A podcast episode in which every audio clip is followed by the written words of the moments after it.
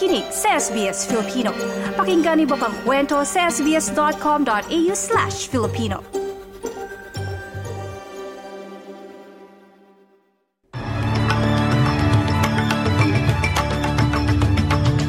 Sa ulo ng mga balita ngayong linggo, ik-28 ng Enero taong 2024. Pagpopondo sa ahensya ng UN na nagbibigay tulong sa mga Palestino, pansamantalang itinigil ng Australia. Ilang libong kabahayan sa hilagang Queensland wala pa rin kuryente sanhi ng Cyclone Kirili. At Pinay tennis star Alex Ayala panalo sa kanyang unang professional doubles title sa India.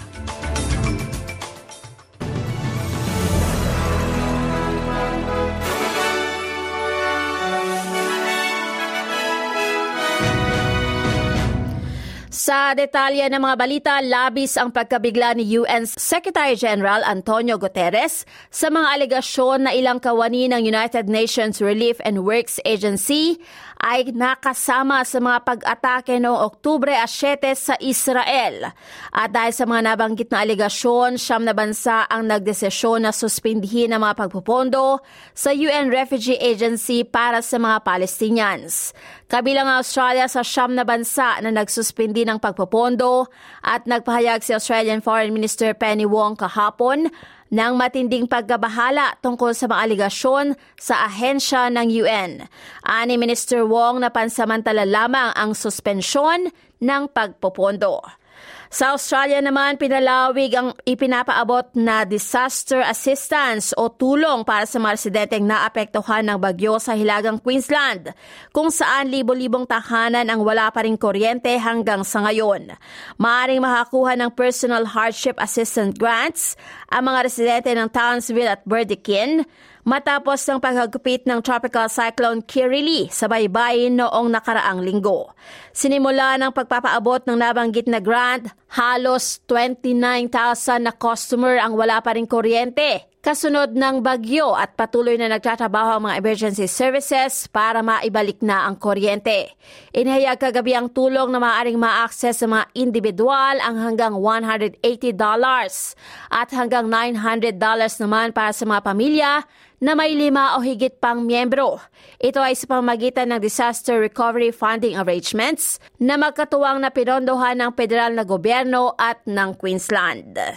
Hinihiling naman sa mga Australians na tawagan ng mga nakakatanda at kumustahin ng mga pamilya, kaibigan o kapitbahay habang patuloy ang matinding init ng summer ngayong linggo. Sa isang bagong kampanya para sa kaligtasan, mula sa matinding init na inilabas ng sweltering cities, panawagan sa lahat ng tao sa Australia na i-check ang mga kaibigan, kamag-anak at iba pang tao na nasa panganib ng tumataas temperatura ngayong natitirang panahon ng summer. Ang sweltering cities ay isang kawanggawa na nagtataguyod ng kalusugan, nakikipagtulungan ito sa mga komunidad sa pinakamainit na mga suburb para sa pagtataguyod ng higit na matitirhan at sustainableng mga syudad. Do you feel concerned about the heat coming up this summer? About the heat waves that we are facing? Well, you're not alone.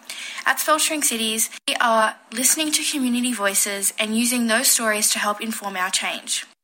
Ang heatwave sa Australia ang tinuturing na pinaka-deadliest environmental disaster at inaasahan na lumala pa ito anang Executive Director ng charity na si Emma Bacon. Nagpasya na ang mga Australians at ibinoto ang kanta na Paint the Town Red ng American rapper at singer na si Doja Cat bilang nangunguna at nasa top spot sa Hottest 100 ng Triple J. Sa panalo kahapon Sabado, si Doja Cat ang naging unang babaeng rapper at woman of color na makakuha ng top honor sa nabanggit na countdown. Ang sikat na kanta mula sa pang-apat na studio o studio album na Scarlet ay nangunguna sa mga music chart sa mahigit isang dosenang bansa kabilang na ang Australia. I said what I said. I'd rather be famous instead.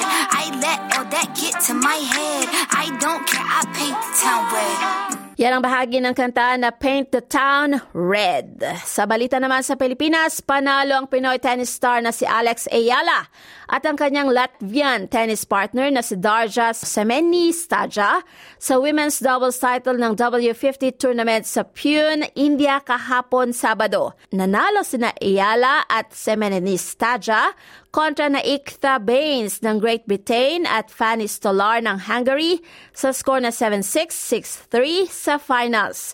Ito ang unang professional doubles title ni Ayala.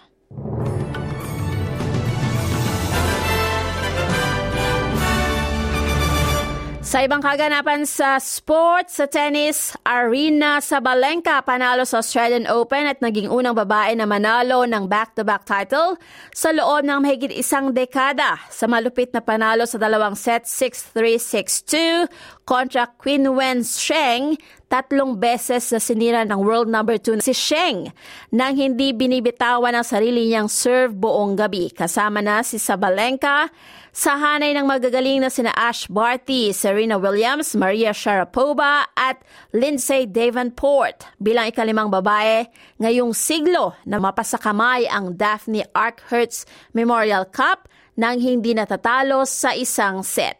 Sa panayam ng Channel 9 matapos ng laro, binanggit nito ang pinagdaanan nito bago ang final match. Yeah, I mean, I've been through not like up and downs, but there was like some tough moments for me losing the US Open final, and and that loss actually motivated me so much to hard, to work even harder and to improve my game. So next time I play in the final, I'm more confident in my game and I have more belief in myself. Yan ang tinig ni Arena Sabalenka matapos manalo sa Australian Open. At sa lagay ng panahon ngayong linggo, sa Perth kadalas ay maaraw, aabot sa 28 degrees ang temperatura. Sa Adelaide maaraw din sa 28, para-pareho namang bahagyang maulap sa Melbourne sa 24. Hobart aabot ng 24 at Canberra 28 degrees. Wollongong may panakarakang ulan sa 23, may mga ambon din sa Sydney sa 27 at sa Newcastle 29 degrees. Sa Brisbane medyo ulanin at posibleng may kulog at kidlat sa 30 degrees. Sa Cairns posibleng umambon sa 34 at sa Darwin ulanin at posibleng may kulog at kidlat sa 31 degrees. Yan ang pinakamainit na mga balita ngayong linggo ng umaga. Ana rin para sa SBS Filipino. Para sa iba pang mga balita at kwento, bisitahin ang sbs.com.au forward slash Filipino.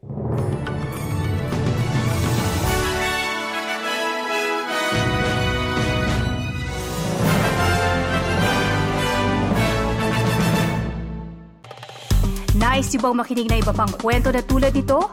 Makinig sa Apple Podcast, Google Podcast, Spotify o sa iba pang podcast apps.